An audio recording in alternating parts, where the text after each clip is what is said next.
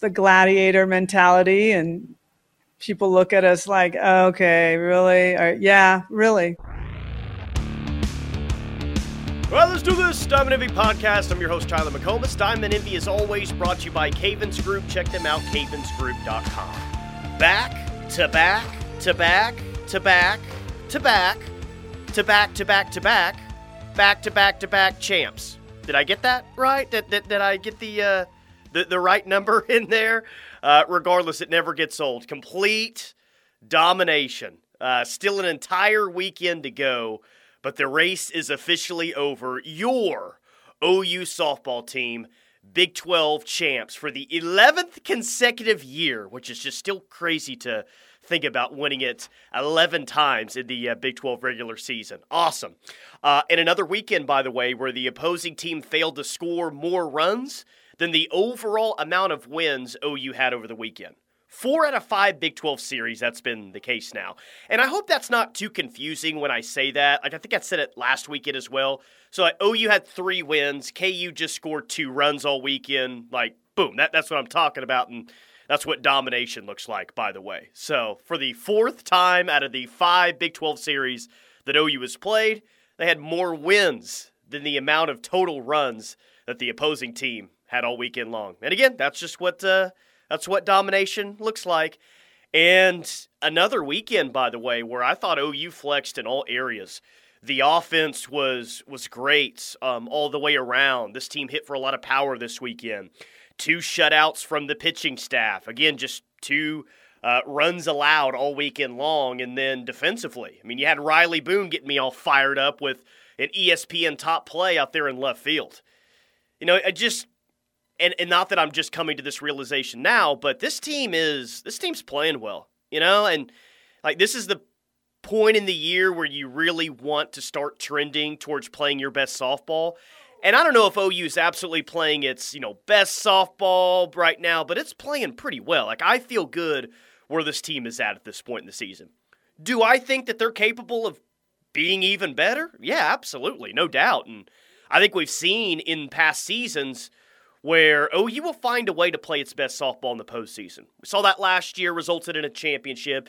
Year before that resulted in a championship. Some players that you needed to step up have stepped up, and and hopefully that's the case. But as of right now, I feel pretty good of where this team's at, and it's a scary thought for everyone else if this team does indeed find a way to play even better softball because it's it's it's pretty good right now. It's not perfect. It's not perfect, but is it pretty good? Yeah, I think so.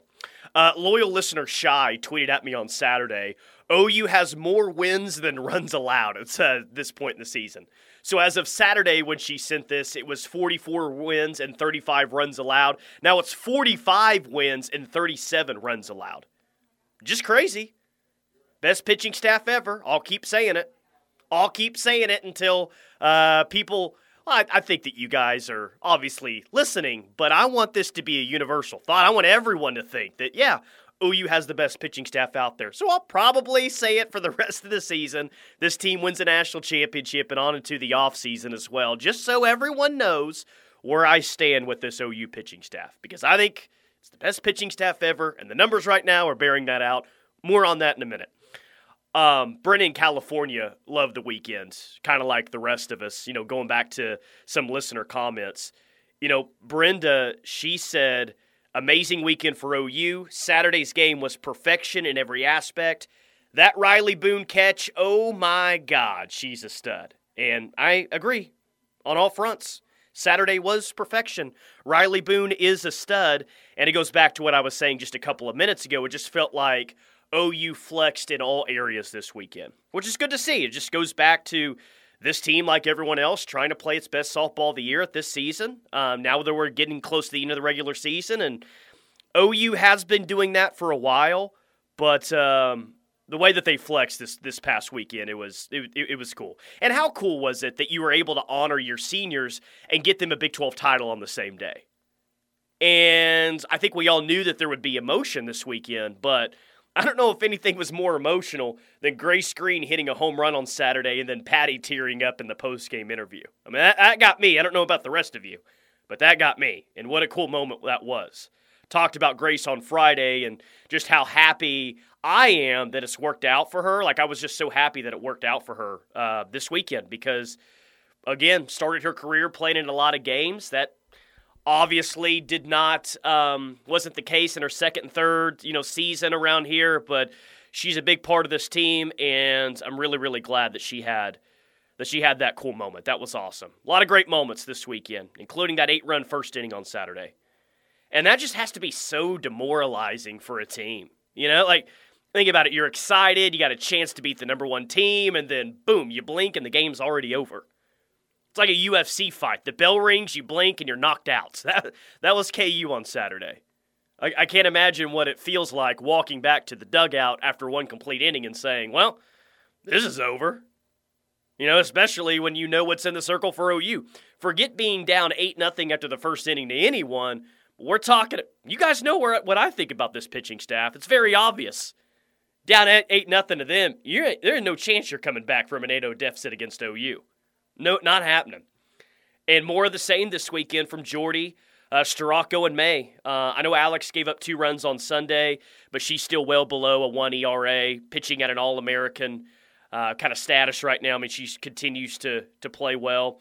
But and same thing for Nicole May, obviously, right? Well below a one ERA. She has another great performance this weekend. But Jordy is just on fire right now. And if this team had to play a winner take all game to win a championship today, I, I think I'd want Jordy in the circle. Now, look, I'd take the other two in heartbeat. Don't get me wrong.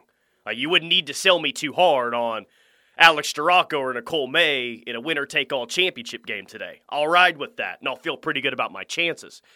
But Jordy's just, I don't know. I Jordy just feels like she's on a different level right now. Her stuff, like her off speed stuff, is just so sharp.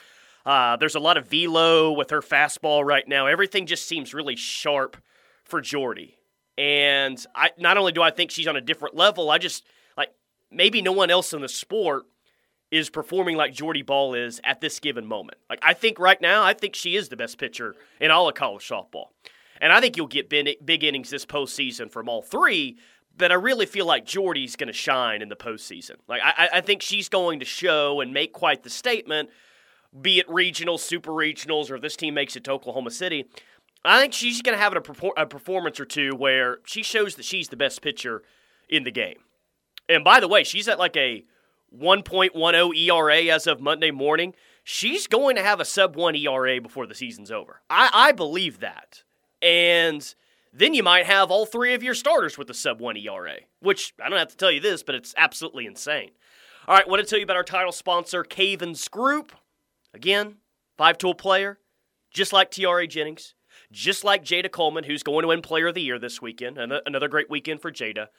Uh, but if you have an emergency repair, I hope that you don't. Cavensgroup.com. Let them help you out. Gary and the team big OU fans, big supporters of OU softball, uh, big supporters of this podcast too, which I really, really appreciate. Go support Gary and the team at Cavens Group. They do excellent work there. Again, that's cavensgroup.com. Tulsa on Tuesday night, so a cool opportunity for all of you 918ers to see uh, OU in action. And really glad they rescheduled that one because it's hard to get tickets for an OU softball game right now. It's very hard. Not an easy ticket to come by. It's probably the toughest ticket in town. I don't think probably. I think OU softball is the toughest ticket in town. So like, it's a tough ticket if you live a mile away from Marita Hynes Field. So this is going to give a lot of OU fans their best opportunity to see this team this year. And by the way, it'll be a very pro OU crowd. Breaking news here. Maybe north of like 90% up there at TU on Tuesday.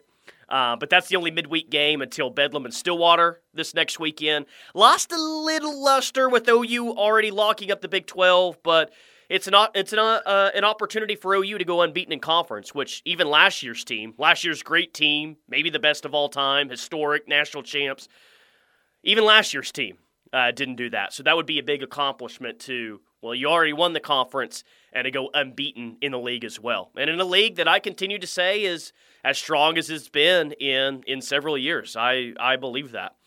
Um, Big story, though. So many of you have seen that the Nebraska women's volleyball team will play a game at Memorial Stadium. That's where Nebraska plays football. And I guess it's like sold out. Over 80,000 are going to be at a volleyball game in Lincoln this summer, which is awesome. I love that for women's sports. But it does bear the question if Nebraska can do it, why not OU? Why not OU softball? Could OU sell out Owen Field? Could you construct a softball field at Owen Field? I, I, I don't know. I have no idea. But I knew I do know it would be uh, it would be incredible and an awesome environment. I mean, OU did set an attendance record earlier this year. Didn't just sh- set it; they absolutely shattered it. But eighty thousand plus is that's a bit of a different story than the what nine thousand that they had uh, in the Texas series.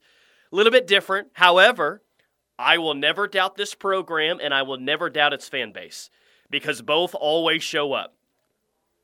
Patty mentioned on Sunday she'll be having a conversation about it with uh, with old Joe C. I am uh, I'm really rooting for this. Play Texas or Oklahoma State or invite UCLA to play out here, play multiple games, whatever. You, you probably would need a big time opponent to get to 80,000. Make it a national TV game. Like, OU fans would show out. I, I, I don't doubt. Uh, could they get to 80,000? Again, I don't know, but I'm not going to doubt anybody. Do a concert before or after, play the game, and it put college softball on a uh, on an incredible platform. Already is on an incredible platform, but that would kind of be next level. So I don't know about the rest of you, but my hopes are already up since Patty showed some uh, interest yesterday. Let's make that happen. OU softball playing at Gaylord Family, Oklahoma Memorial Stadium. Maybe their first ever SEC game uh, can be at uh, be inside the stadium. That would be sweet and one of the single greatest days possibly uh, for the sport of college softball.